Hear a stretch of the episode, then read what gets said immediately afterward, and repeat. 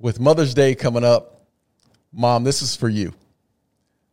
I want to thank you for your sacrifice and the time that the time that you took to see four kids um, go through life experiences, but also to be there and, and to hold us when we were crying and when things weren't going well. Mom, you were always there. I want to thank you for your sacrifice.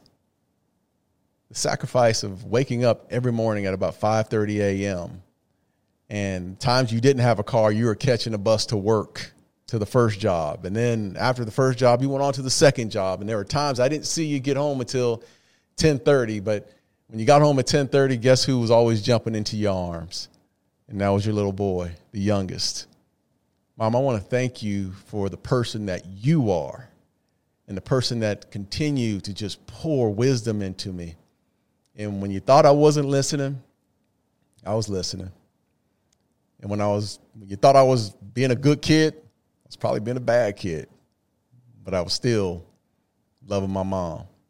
Mom, you were everything. You were my hero growing up. There was no sports star that came around and no attorney or professional that came around that mentored me. You mentored me, and you were my mother.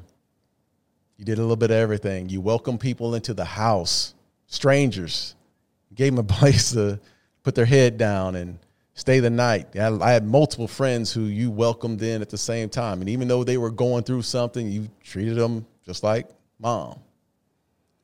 I just want to thank you for who you are, what you what you've been all these years, what you continue to be, and that's a servant. You are my servant leader. You serve so many others. So I want to thank you on this Mother's Day. And to all mothers, thank you. God bless.